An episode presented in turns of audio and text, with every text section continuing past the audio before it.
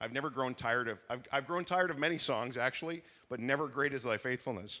It was written by Thomas Chisholm in, in 1923.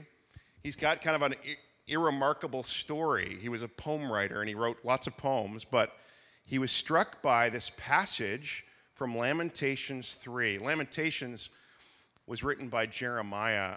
Jeremiah and Lamentations follow each other. They're both written by Jeremiah, the prophet.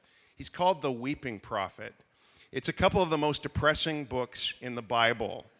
A good portion of it, Jeremiah spends, you know, imprisoned in a pit. This is Jeremiah, just uh, heavy Jeremiah. And Jeremiah writes about all this.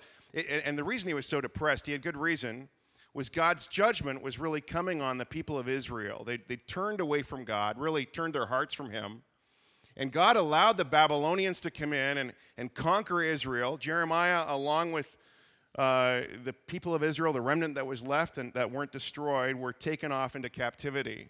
And, and we understand that Lamentations was likely written in captivity, where he was writing, lamenting, complaining um, bitterly about what, what had happened to them and crying out to God in a very, very sorrowful tone, grieving over their losses. And, and uh, in the middle of this lamentations, in the middle of all this darkness and complaint, a ray of light shines in the passage in Lamentations 3. This is what it, what it says I remember my affliction and my wandering, the bitterness and the gall. I well remember them, and my soul is downcast within me. Yet this I call to mind, and therefore I have hope. Because of the Lord's great love, we are not consumed, for his compassions never fail. They are new every morning. Great is your faithfulness. I say to myself, The Lord is my portion, therefore I will wait for him.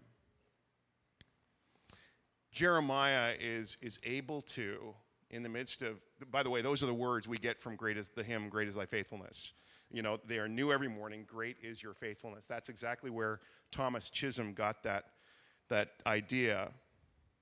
But Jeremiah is able, in the midst of great catastrophe and, and loss to give testimony to God's faithfulness. How? Well, he looked beyond his circumstances, which were ugly, and he looked up, and he looked to the character of his God. And he'd come to know that God had this amazing characteristic God was faithful. And that meant the world to him. How did he know that? Well, even in spite of the, the circumstances he, he, was in, he could look back on the history of his people and, and look how God had, had stepped into a situation where people were crying out in slavery for 400 years. And God stepped into that and brought them out of Egypt, these, the people of Israel, and brought them into a promised land. And, and he'd seen year after year how God had been faithful to his people. Their scriptures testified to God's faithfulness. And he, became to, he began to know this God in a very, very personal way. He began to know that even in the midst of this terrible trial, God could be trusted to keep his promises. That even in these places, even in the darkness, he was still Yahweh. I am who I am. I am the God with you and for you. Amen? Now, we could spend all morning talking about this characteristic of God, is his faithfulness, but our understanding of God's faithfulness is often, I think, caught more than taught. And so uh, it, it, really comes from our own experience of God as we go through life and often go through difficulty. And so this morning, we're, we're going to actually hear of, of some people's experience of God's faithfulness in their lives. And I, I, so this morning, I've asked a number of Hillsiders to come and actually share brief stories of God's faithfulness in their lives, trusting that as they share, that uh, we might be inspired and our, our faith might grow. So these people are brave today, willing to share their story. Uh, let's. Uh, we're gonna, I'm going to call them one by one. We've got a number of them coming. Jason Schmidt is uh, is here. Jason is a student. He's uh, going to Waterloo University, University of Waterloo, and uh, he's working here on, on his co-op term, and uh, he's in his second year. Is that right? done second year, so he's going into his third. So let's uh, let's listen to Jason. Two years ago, uh, I graduated high school. I'd kind of flown by the seat of my pants through it, um, picking courses I thought would be fun. I've never been the kind of person to look, you know, a year ahead in the future. That thought stresses me out a little bit. Um, so halfway, halfway through grade 12, I, f- I found that I needed to pick somewhere to go after school. Um, chose Waterloo, I, well, as well as a couple other options, and uh, I chose computer science. Turns out that, fortunately, the courses that I had taken led, led themselves uh, into computer science well. I had taken all the right courses that I needed to. Um, furthermore, I wanted to go into math at Waterloo, and because uh, computer science at Waterloo is under the math faculty. Um, turns out that, fortunately, two years ago, um, I had made a decision to take a higher level math course, which I don't know, I, I had never pictured myself doing. Um, yeah, so that, that was what allowed me to get into the program. Um, so I graduate, get in. Um, two months later, I head over to Waterloo. Um, I know two people a little bit. Uh, most of my friends have gone to SFU and UBC. Um, in orientation, uh, you know, you, you meet a lot of people that you talk to for five minutes, maybe get their phone number, and then never talk to them again. Um, but there was one person who I ended up spending more time with. Um, we ended up, I, I, headed back to my room, um, and he noticed a Bible on the floor of my room, and he said, "Oh, are you a Christian? Uh, do you do you go to a church around here?" And I was like, "Well, yeah, uh, it's you know elevations over just near the square." And he said, "Well, can I come with you this Sunday? I'm a Christian. I was looking for a church." Um, so God gave me a, a, Christian friend instantly, within within days of me arriving there. Um, yeah. However, he wasn't in my residence. Um, I didn't really know that many people in my residence other than my roommate, um, and he was out a lot of the time. Um, so I ended up, yeah, I, I, I didn't know many people. Uh, one day I was um, just sitting in the lounge, uh, trying to see if I could. I don't know. I, I think I was I had gone up there to help someone with homework, um, and then ended up helping this other person uh, with her homework. Um, I ended up doing that a, a couple more times because she needed help with physics, which I'd yeah taken. Um, anyway, um, we became good friends, and um, turns out that a lot of her reasoning for her program uh, was motivated by kind of fear reasons, kind of wanting to look good. Um, yeah, anyway, that, that was part of the reason why she was struggling. She ended up, over the course of uh, four months or so, she ended up switching programs um, starting to come to church, and by now she's decided to get baptized. Wow. Um, I've cut a lot of the story out there because it's not my story to share, but um, yeah, God, God is just is just good. Um, I was not expecting that at all.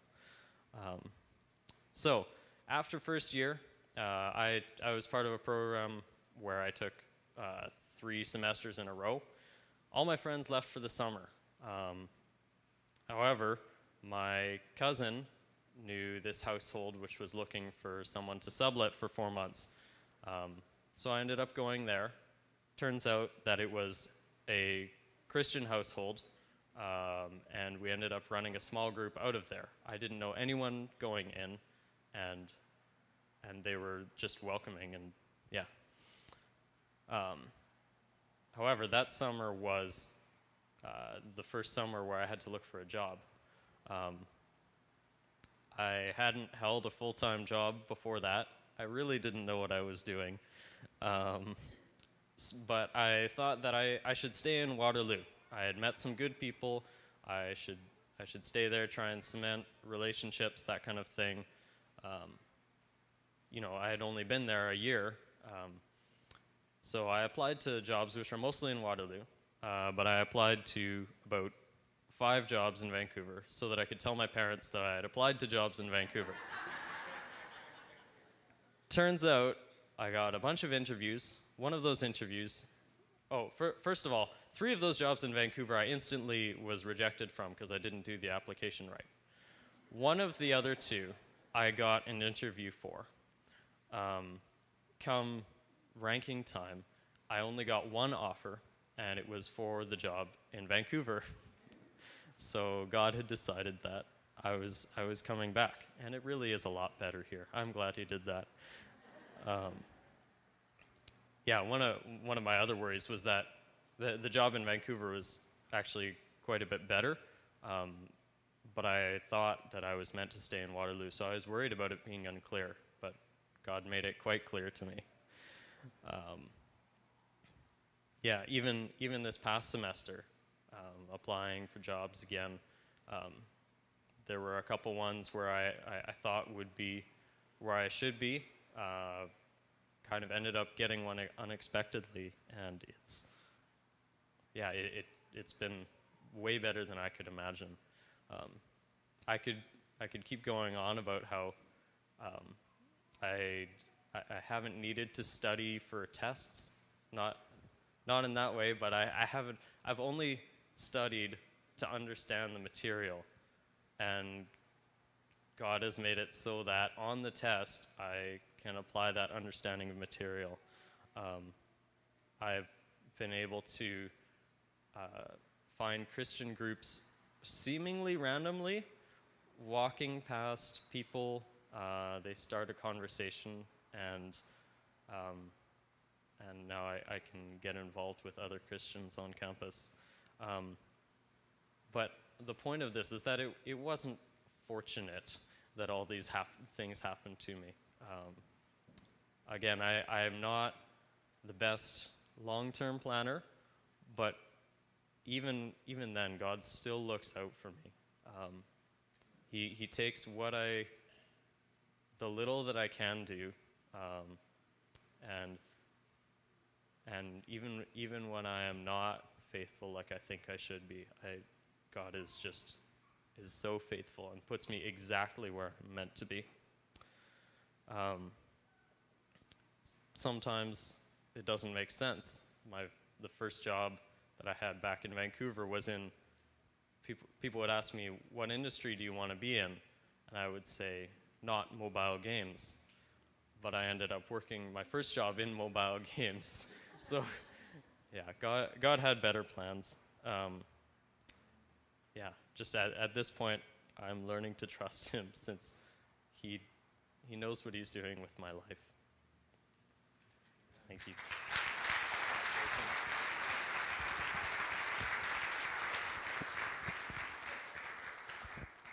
For any of you that are sending your kids aco- across the country to school, you can take hope that God is looking out for them too. Praise God. Uh, Penny Vendiola, do you want to come on up here? Penny, uh, where are you? There she is. Penny, uh, if she looks tired, it's because she helped orchestrate a wedding a couple weeks ago. She's Jordan's mom. We haven't known her as Jordan's mom all this time. She's just been Penny, but now you're Jordan's mom because Jordan's our youth worker here. And but uh, Penny uh, married to Sanson and, and uh, daughter Haley. Uh, why don't you share us share a little bit about what's on your heart? Actually, I've always identified as Jordan's mom or Haley's mom. It's just just a mom. Um, as Jordan was saying, my, my son got married a couple weeks ago, and uh, when they first got engaged in February, I mean, I never thought that 2016 would be the year of big wedding in our family, and it's a big first wedding in our family. And I, um, when they first told us that they were they got engaged, I thought, well, that's great. That's she's a beautiful girl. I, I love her dearly, and I and I hope you get to know her as well. She's she's she's really um, just a real gift from God. And uh, but then I just assumed that, well, sure, they're getting engaged this year, so they're going to get married next year, right? and they'll, be planning for the wedding, and that wasn't the case. Jordan said, Well, no, mom, actually, we'd, we'd like to get married in June. And I said, June? Like, that's like five months. Like, how can you possibly put together a wedding in five months? That's just not possible. And he says, No, we're getting married in June. And so then we started, I mean, our family, my husband and I, we started scrambling and trying to figure out how we were going to get this all together. And, um, and beyond the wedding, I had some serious concerns and, and, and was quite anxious about the fact that my son is actually still in school and he works part time here at the church. And, and so Young, um, his, his wife, is, is working as well, but she's here on a, on a student visa. And so financially, they are not stable. And as a mother, that gives me great concern and it just really scares me. And I thought, well, Lord, how can this possibly happen? Like, they're, they're not, they have no money really to speak of, and, and where are they going to live? And, and I had all these questions, and I was, I was, I was just uh, really, really anxious and, and worried, and I, I, I'm a worrywart anyway. So, and through that time, you know, God kind of reminded me, He says, well, well, think about where, where you came from. And, you know, I, I'm not going to go into the whole story, but basically, I mean, I, I got married at 18. Um, I'm still married to my husband, and that in itself is a miracle. And, uh, and you know, and I, and I had Jordan when I was 19, so it was not an easy time. And we, we came to Canada. I, I was already a Canadian, but I, I won't get into it. I met Sanson in the Philippines, and, and we got married there, and, and I had to sponsor him to come to Canada. And I was I was actually quite a rebellious child, and I, I, gave my parents a really hard time through life. And um, when we first arrived here to Canada, it was um, it was really difficult. I mean, we we, we literally had no money. Um, we we had to rely pretty much 100% on my parents. We lived at, we lived in their in their basement. Um, they supported us for a while. You know, it took a while for Samson to get on his feet and and and um, go from one job to another, and then I then I had Jordan, and I, I, I couldn't work for a while, and um, so over time, God was really, you know, faithful in, in, in providing for us. Um, oh, and then sorry, then going back to when I was, you know, reflecting on this uh, as Jordan had announced he was getting married, God reminded me of a verse that um, I actually had in our our wedding program when we got married, and it and it was, you know, that that classic Jeremiah 29, 11 to 13. You know, for I know the plans I have for you, declares the Lord, plans to prosper you, plans to give you a hope and a future. And, you know, God reminded, was reminding me of that verse because when I look back on where Samson and I first started and the struggles that we went through, and it's really true when they say, you know, when you first get married and you have no money, it, it causes a lot of strain. And there was a few times where I really felt like our, we weren't going to make it. And um, it, it, was just maybe it would be just better if we just, you know, separated, went our own, you know, our own separate ways and, and, and just, just call it quits, you know, and, and start over. And, and, and a lot of well meaning friends would say, well, you know, Penny, you did get married really early and, and you're still young. You could start over, you know, and, and you get a lot of advice like that sometimes from non Christians. Um, but you know, we through a lot of prayer, for, I think from from my from my mom, and um, and just I don't know, just a sense that just God was always there. He's he's, he's always provided for us. He's he's always provided us with with shelter. He's always provided us with food. I mean, we've we've never gone without. Um, and you know, Sans and I both have had some health problems along the way as well, and and there's just so many. I could go into like specific examples of numerous times that, that God has been, been faithful to us, but just, just looking back from where we started and, and to get to the point where we can celebrate my son's wedding, it, it's just, if we could all just kind of look back and, and see where the journey started and to where you are now, I mean, you can, you can really see how God has been faithful throughout throughout the years and, and throughout, my, throughout my life personally. and so I, I was kind of I was really grateful for that for that time of reflection, and um, it it reminded me actually of a time something that think that God brought to my mind was um, we were in the Philippines a few years ago, and uh, we went I went ziplining, and I'm terrified of heights. And I thought that would be like a good way for me to, you know, get over my fear of heights, and it, and it wasn't. and what he brought to mind was, you know, you, you- start from the, you, there's a beginning and then there's an end. And that whole time, when I, when I let go and I was hanging on to that zip line, I was, I was terrified. And I, I, most of the time, my eyes were shut and I was holding on tight to that, that pulley thing, right? That's, that's, that's hanging on to the wire. And I, and I was thinking to myself how ridiculous that was because I'm holding on so tightly, and yet if the thing falls, like that, doesn't matter how, how tightly I'm holding on to the pulley, I'm, I'm, I'm gonna I'm gonna drop down to the bottom of the canyon. Um, and so God was saying, you know, it's it's it's like he's like that that wire. It's like a steady wire, you know, that he's he's just always there, and that I I, I could have let go, you know, and, and you see those people when they're ziplining and they've got their arms out, and, you know, their legs, and they're like, yeah, and it's like, no, that wasn't me.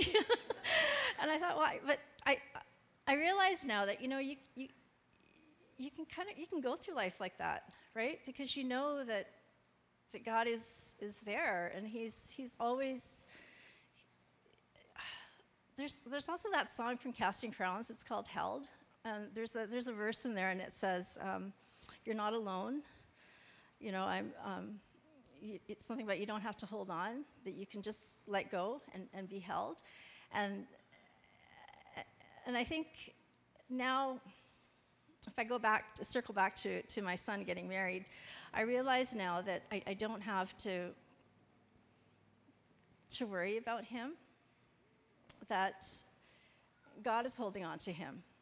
And if God can take care of me and my family, and we're where we are now because of God, that He's going to take care of my son and He's going to take care of So Young. And I don't have to have sleepless nights. Like, I, I, I can just rest in knowing that God in His faithfulness, as He took care of my family, He's going to take care of, of Jordan and So Young, and, and he will he will, you know, provide for them, just as he provided for us. So I I'm I'm so grateful for that. Um, just to have that peace, and and know that I. I can trust in God for, for that because you know as, as a mom you know you, you love your kids and you want the very best for them and, and I'm a bit of a control freak and now I've, I've come to that point where I, I can't con- I can't control his life right it's he's he's on his own journey now he's he's starting his own life and um, like I, God has just told me, just spoken to me, and just said that you know you can you can be you can rest and, and, and be assured that I, I'll, I'll take care of them just as like I took care of you. So um, I'm I'm just really grateful for that. Thanks, Benny. That's awesome.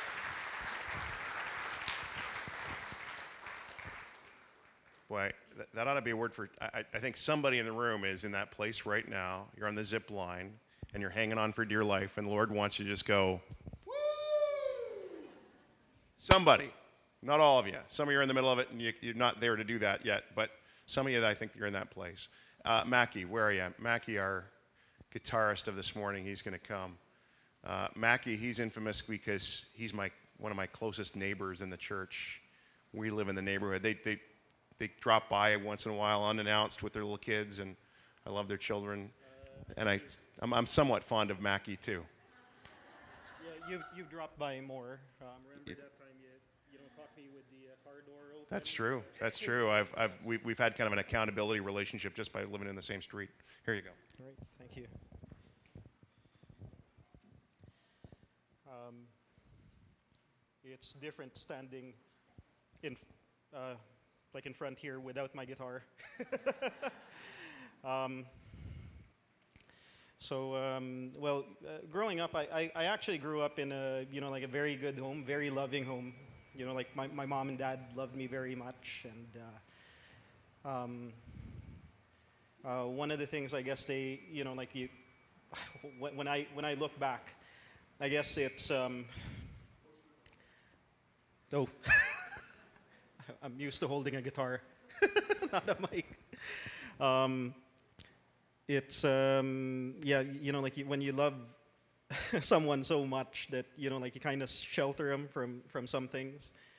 Because I found when I when I, you know, like when when I got outside and, and got to experience people outside the home, like outside our home, you know, like I discovered pretty fast that that people can be um, so mean, and. Uh, um, yeah, so it led to a lot of um, hurt, and um, uh, so one of the things that that was kind of instilled in me from a very young age was fear. Um, so it's uh, like a lot of it's fear of being rejected, um, fear of uncertainty. Um, I didn't have very many friends growing up as well, um, so I was kind of like the uh, the outsider. Um, so it was um, a lot of uh, f- fear of fear of being alone um, and, and, fear of not measuring up.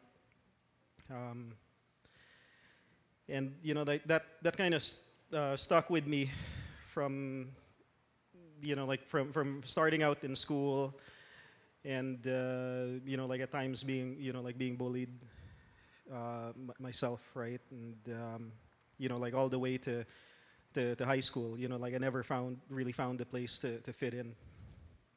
I, I felt anyway.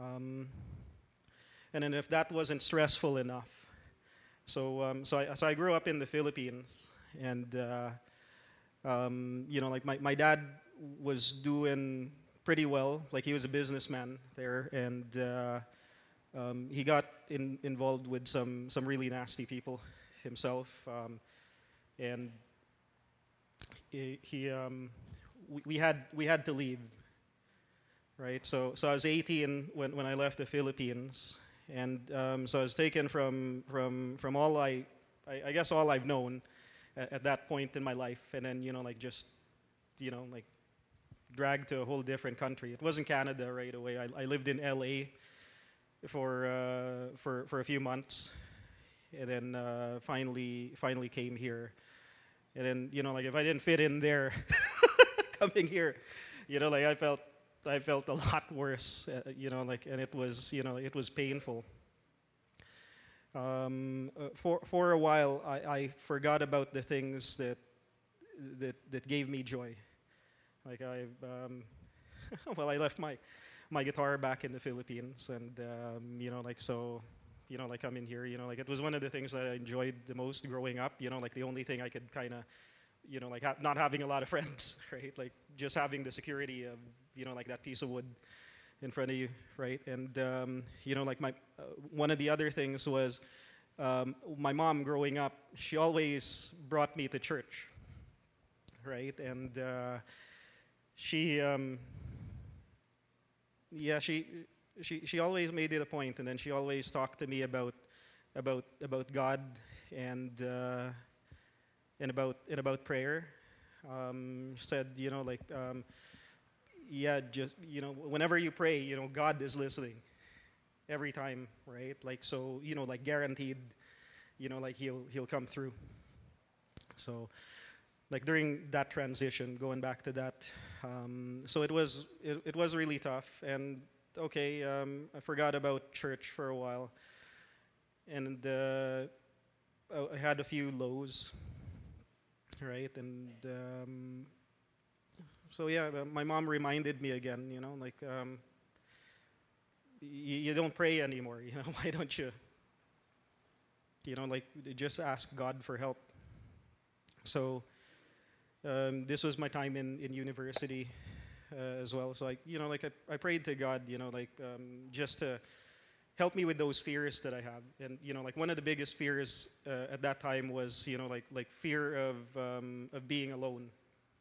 And uh, you know, like so so that was I guess the top of my list. And um, yeah, so I, I just prayed to God constantly, right? Like um, every every waking hour every you know like every every time I was with my mom in church, you know, like um, well, we were Catholic, so I'd light I'd light a candle, right, and then you know like God, you know like I don't want to be alone. Um, one of the best things happened though you know like it, it took some time. And you know like good thing my wife isn't here right? Now she's downstairs and with the kids. Um, god, god gave me my wife. My, god gave me grace. And um,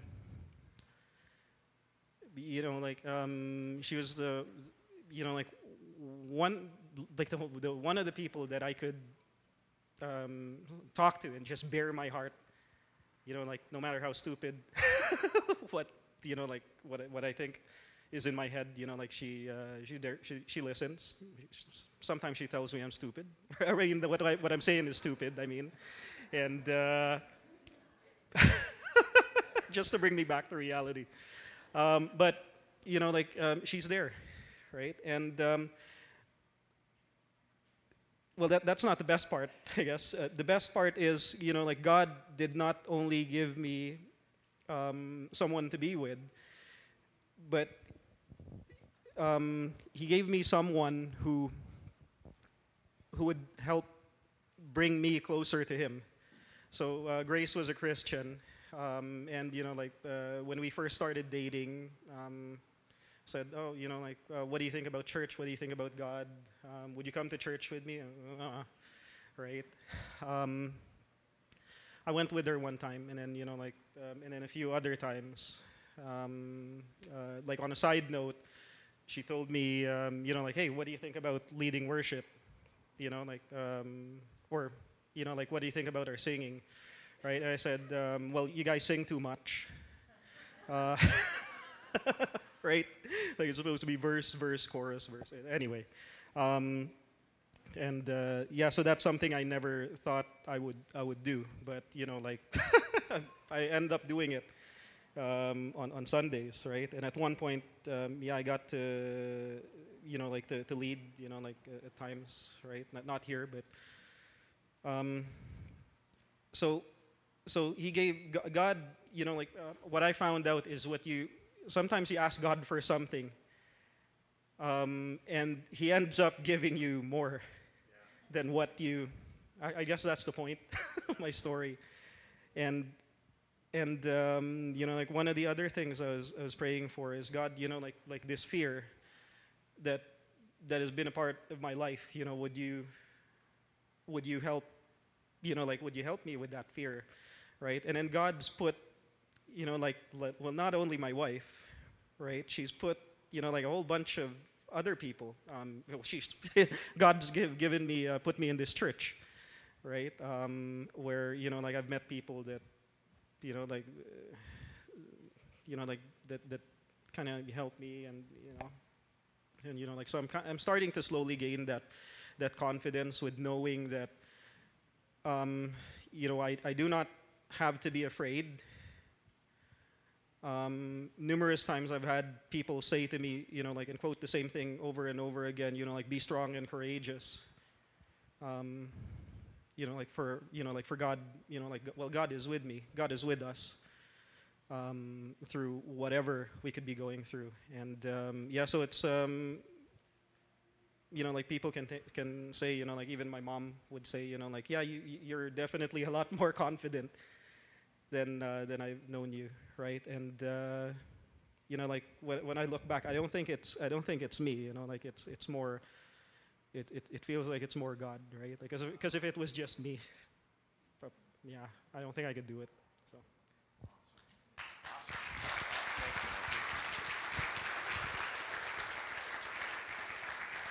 You hear the, uh, the thread of God's faithfulness through his life, and uh, he was looking for one thing, and God gave him more. I like that. That's awesome. Kevin and Suzanne Slater, uh, do you want to come on up here? Kevin and Suzanne, where are you? Give them a warm hand. Longtime Hillsiders.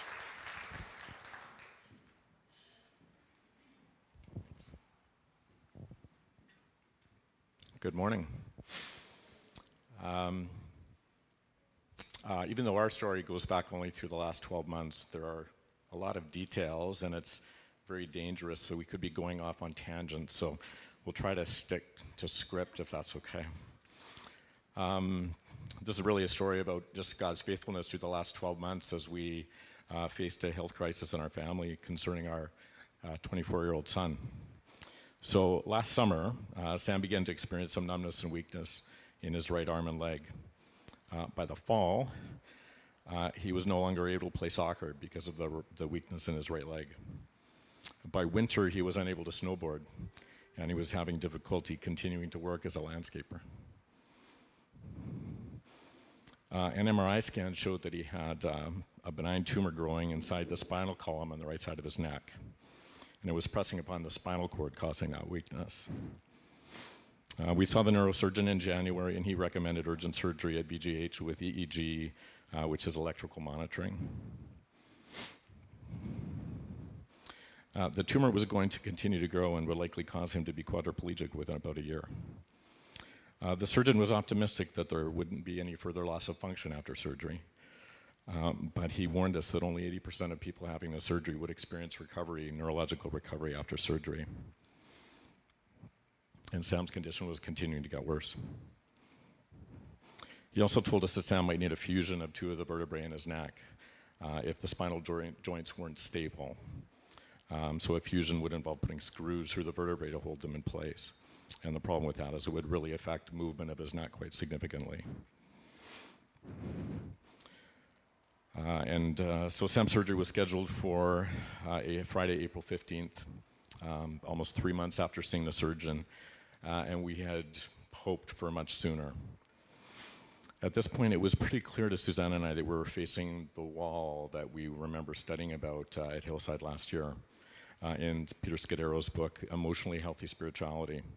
Uh, and uh, the wall, as those will remember, is a, a, critical event which can result in a faith crisis. Uh, an accessible, a successful journey through the wall can result in a deeper and more meaningful and intimate relationship with God. Through this time, we received much encouragement and support from our families and friends, uh, and they all wanted to stay informed as to what was going on. And it would have been impossible to call everyone uh, with all the information and details that they needed. So uh, so we decided to send out an email and uh, advise everyone uh, about new information as it became available. These emails became much more than just a vehicle for sharing information. They became uh, a, like a living journal that chronicled our faith journey through the wall. They told of our fears and invited others to pray for specific things that Sam needed, asking God to offer his peace and his protection and his healing and to be in charge of the timing of the surgery that we were in, uh, so impatiently waiting for. Uh, and uh, in those emails, we asked God for, for three main things that Sam wouldn't require the fusion uh, of the vertebrae, uh, that his surgery date would be moved up sooner because it was just way too long, and that Sam's healing would be complete and that he would once again be able to play soccer and to snowboard.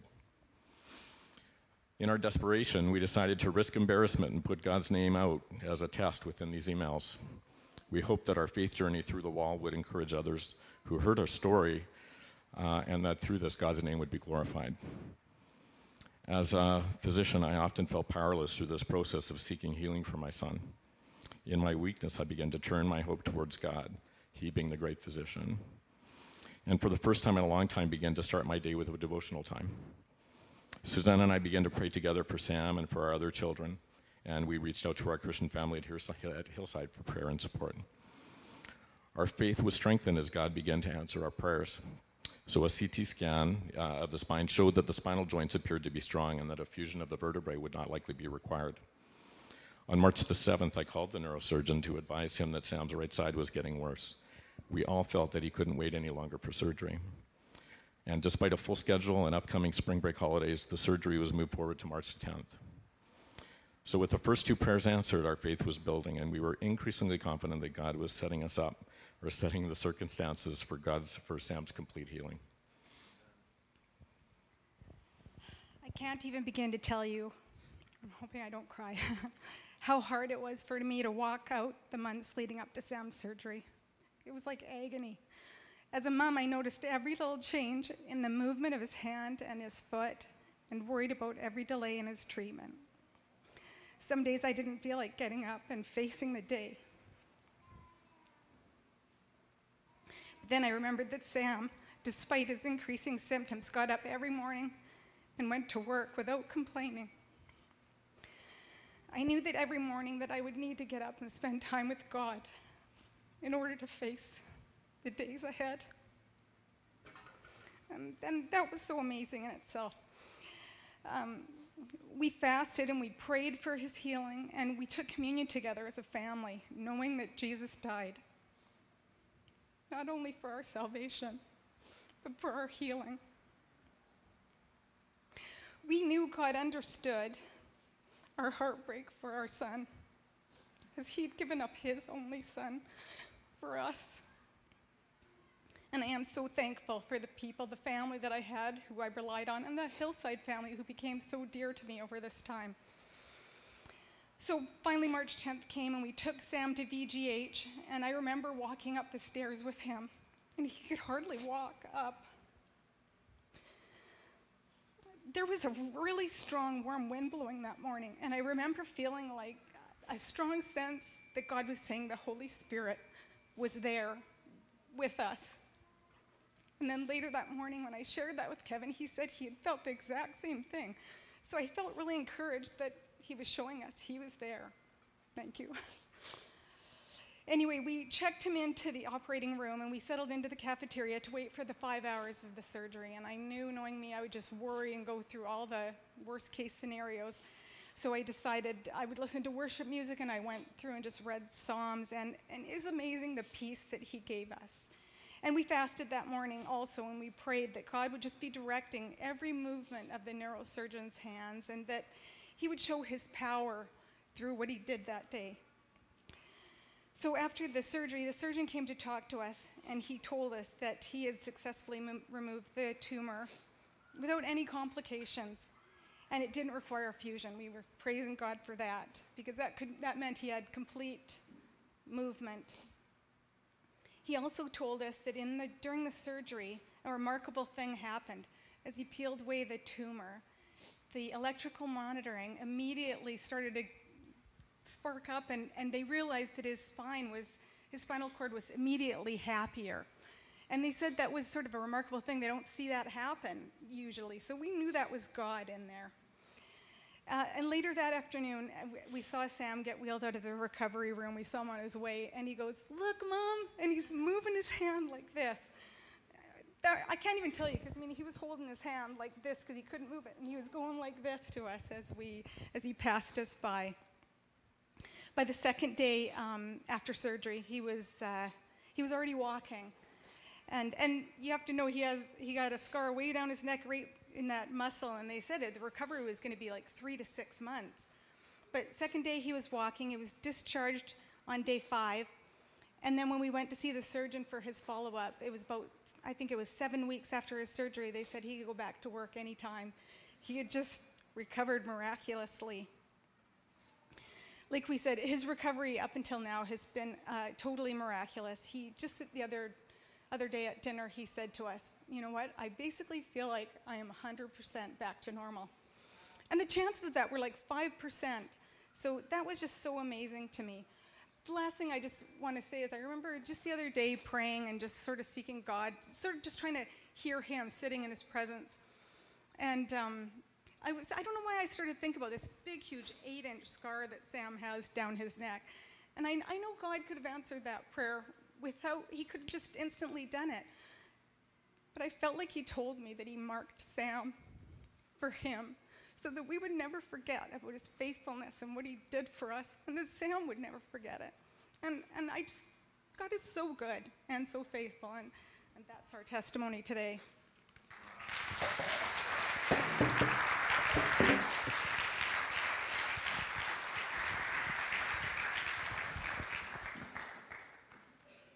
I've, I've heard more of that story. We journeyed along through much of that, and to hear of how God answered in so many details in that way, it's, it's remarkable. Uh, May Green, where are you, May? Going to have to ask the last two to be brief. We, we're going longer than we thought. Uh, but uh, so, May, if you could keep it brief, that'd be awesome. But we want to hear from you this morning. I know you've prepped and have something great. May is uh, relatively new to Canada, her home country of Iran. And uh, we, know, we knew her first as Faraday, but she's changed her name to May. She's fully Canadian. And so uh, great to have you share this morning. Uh, thank you so much for giving me a chance to share some, some briefly my story. As you most know, I was a Muslim. I was born in, Mo- in a Muslim family and country, and I didn't have a chance, um, at least in my childhood or after that, because um, you know that that was a that is a, is a uh, Islamic country, and uh, government is is the most uh, dangerous part of the life of Christianity in Iran, and then. I want to tell you about my story, how to get here. Uh, when I decided to change to my Christianity, and then after almost six years, and I was in dangerous for sure, and because my my colleagues knew the fact, I changed mm, to Christianity, and uh, and I didn't know that, but I just trust Jesus to lead me whenever is correct and is a perfect place. And I got a letter from the church, and then I moved to the Turkey. Actually, I had a tough time in Turkey. I was there without my family, and then mm, even Turkey um, has uh, so many Muslims people, and then they don't accept actually the Christianity, but I had to hide my Christianity, and then I lived in a small city with with a religion, uh, religious people, and I didn't know that, but uh, it was like two years and four months. That was a long time, and uh, sorry. That was very difficult, but I, I kept going. I kept going. I just trusted the Jesus and God, and then uh, I tried to mm, to went to U.S. with my friend. Mm, I had lots of documents and uh, to go there because I mm, I thought that place was a good for me because because I have a friend over there. But God had a different plan for me. And then I'm here right now. And even I got here, mm, I was quite new, new country, language, um, culture, and everything. And I just, me, and then you can imagine if you know anybody, if you know nobody here, just trust Jesus. And then, okay, I'm here, and I tried to find my way. And then I started uh, coming here. And then now I'm so glad, I'm so grateful to be here with a great family. And I know I have other ways mm, for sure because I'm here just just four years and I have so many plans. But I know I'm not alone. I have a great family and thank you so much for everything. Wow.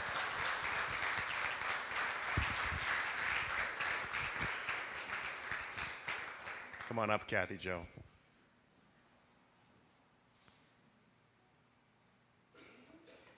Kathy Joe, married to Aaron and two daughters. Great to have you here. Thank you. Good morning. I'm a bit of a shaker, so don't be distracted by that. Um, when Durwin asked me to first share about God's faithfulness in my life, um, I just felt really excited, and I had so many memories of the different ways that God has been faithful to me in financial provision and miraculous healing and all these things. And as I sat down to pray about it, um, I felt God asked me to share about His faithfulness now in this season. And it's not as exciting for everybody else as it's been a hard season for me. And, um, oh, didn't think I was going to be tearful. Here we go. Um, so, just the, la- the last two years, having two small kids, being a stay at home mom, um, feeling, I know a lot of people can relate, just that feeling of being depleted and not a lot coming in, a lot of going out, and um, having no food nourishment for myself. Um, and about a month ago, actually, about a week before Durwin asked me to share, um, I was just at a really low point, and I went to spend some time praying and just asking Jesus, like, I don't even know where to go. Like, I'm so, I'm so depleted. I don't, I don't know what to do, and um, having that sense of, you know, who am I now? I don't even know who I am. it's a big question. And he gave me a picture of myself as a tree, and it's a, a large, tall tree. Um, dried out, kind of withered, a little bit sad looking, um, but strong with deep roots. And uh, those, those roots are keeping that tree alive, and this deep, deep root system. And I just had the sense that being in a, almost in survival, being kept alive by my roots, um, there was no new, um, there's no water the tree wasn't being nurtured, no water coming down, no sun to grow it, to provide it, to give it leaves. There was no beauty in it, and there was nothing. There was no place for anyone other than you know anybody else to take refuge under it. There was no shade. It wasn't providing shade, and um, so just a sense of of self-survival. And as I had that picture, I just asked, well, what do I need to do? Like how how can I nurse this tree back to health? How do you how are you going to nurture it? And he just spoke really clear, clearly to me and told me to spend time with him. And time is not something I have with two small kids, especially both of them who don't sleep. And uh, I was like, okay. Um, but the, it was just so clear to spend, to bask, is, these are the words he gave me, to spend time with me, bask in my sunshine, and let me pour my rain, my showers of truth over you. And I said, how? and he said, get up before your kids. And I just like, it just seemed impossible and almost cruel to ask me to get up before my kids. And uh, I did out of obedience. And the first morning, um, I did it totally out of obedience. And I didn't even know what he wanted me to do. I just, I was like, what do you want me to do? Like, should I read something? Should I whatever? And he just asked me to pray. And so I started praying every morning before my kids got up. And it's been such a transformation in my life. I can't even I mean, you could ask Aaron. I feel like he's experiencing me as a different wife, and um, and my desire to be with him. In the beginning, it was a response of obedience. You know, like his his calling t- to spend time with him was so clear that I had to obey. And after a couple days, it was um, a response out of desire. I want to be with you. And my alarm clock would go off at a terrible hour. and all I would think was, I get to talk to Jesus. Um, so it's been really transformational for me. And um, just feeling like I'm emerging from that state of self survival, um, that maybe buds are starting to grow, that this tree, the hope, the dream is that God is giving these, this tree leaves that are beautiful and able to provide shade that I would be a blessing to other people. And so, in uh, this very draining season, just seeing God's faithfulness, firstly, was just in the fact that I had a deep root system, that I had a history with Him of intimacy with Him, of trust in Him, of love, of seeing Him work in my life. I had that in place, and that was already a gift from Him and His faithfulness to me. And then after that, um, just Him calling me to Himself to meet with Him and how He is transforming me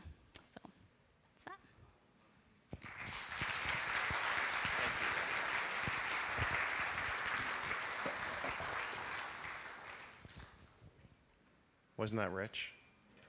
That was a, meal this morning, those six stories of God meeting different individuals in different ways.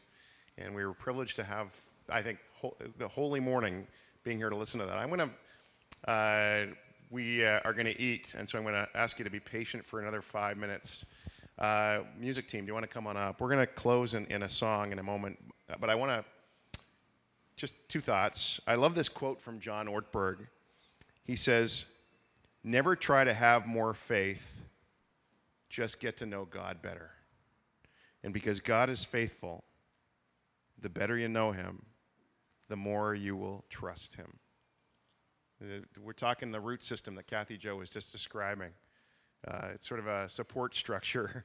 Just the more you get to know Him, because God is faithful, the more you'll trust Him. We're going to sing to conclude today. We're going to sing Brian Doerksen's song, song Faithful One, So Unchanging. It's an ol- older tune. Some of you might not know it. Let me tell you where he wrote that song. Uh, Angel and I, our family, were privileged a few years ago, maybe 10 years ago, to visit a uh, retreat house, a, uh, a vacation home in Ucluelet over in Vancouver Island, overlooking the coast. And uh, it was a couple of retired school teachers who turned their home into a retreat home for Christian workers. And here was Brian Doerksen, a, a Christian musician and songwriter and so forth. Uh, he was over there in a particularly difficult season. He's got six children, two of which diagnosed with Fragile X syndrome, uh, which is basically a significant, I, I, don't know too much about it, except it's a significant form of autism, apparently. And uh, he was in that season where he's just dealing with all kinds of things, including his family, uh, this, this family health concern that was just weighing on him. When your kids are sick, uh, honestly, as, as Kevin and Suzanne shared today, just uh, there's nothing bigger in your life than those things in those, in those times. And it was during those weeks where he sat in quiet. He was there for a month in the same home that we stayed in. And it was out on that front patio looking out over the ocean and considering his God that he wrote the words to this song Faithful One, so unchanging, ageless one. You're my rock of peace. He'd be looking out over the rocks of Ucluelet. I can, I can picture it in my mind right now. He says, Lord of all, I depend on you. I call out to you again and again. And he goes on to say, He says, You are my rock in times of trouble. You lift me up when I fall down. All through the storm, your love is the anchor. My hope is in you alone. And I would say that Kathy Joe, I would say that Kevin and Suzanne, I, w- I would say that Brian Doerksen and some of the others that, that shared this morning, they had moments like Jeremiah where, in the middle of what was really dark times, a ray of light shone down and, and a reminder to put your hope in the Lord because He's faithful and you can trust in Him. That's our encouragement this morning. Would you stand together? Let's sing this, uh, this great chorus. We'll end with that.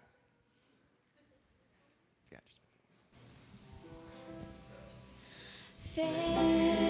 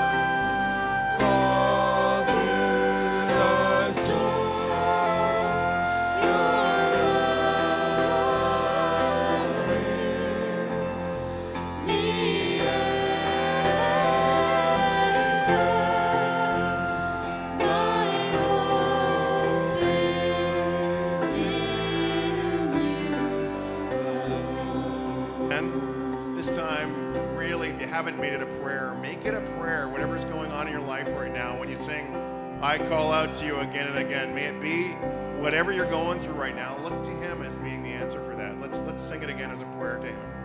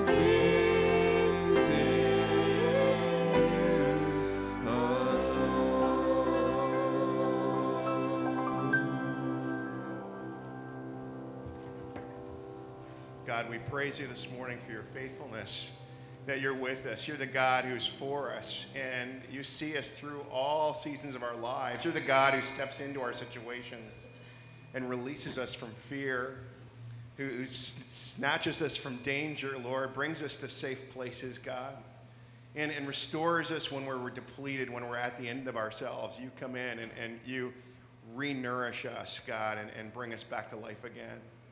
You heal the broken, you restore the hurting, and, and we know we can look to you. And we ask you this morning that you would increase our faith, that we might get to know you, that we might be able to, each of us, have our own faith story. We'd be able to share of your great faithfulness, Lord. For those who are in it right now, in the middle of it, I pray that as they cry out to you, they would find you as their hope and their strength, their deliverer and their friend in the midst of whatever they're in. And Father, today as we uh, celebrate each other, as we connect uh, over hot dogs, we now uh, just give thanks to you for that. I thank you for the team that are, are cooking outside right now. Would you bless that meal in our time together as we eat together? We pray these things with gratitude and praise in Jesus' name. Amen.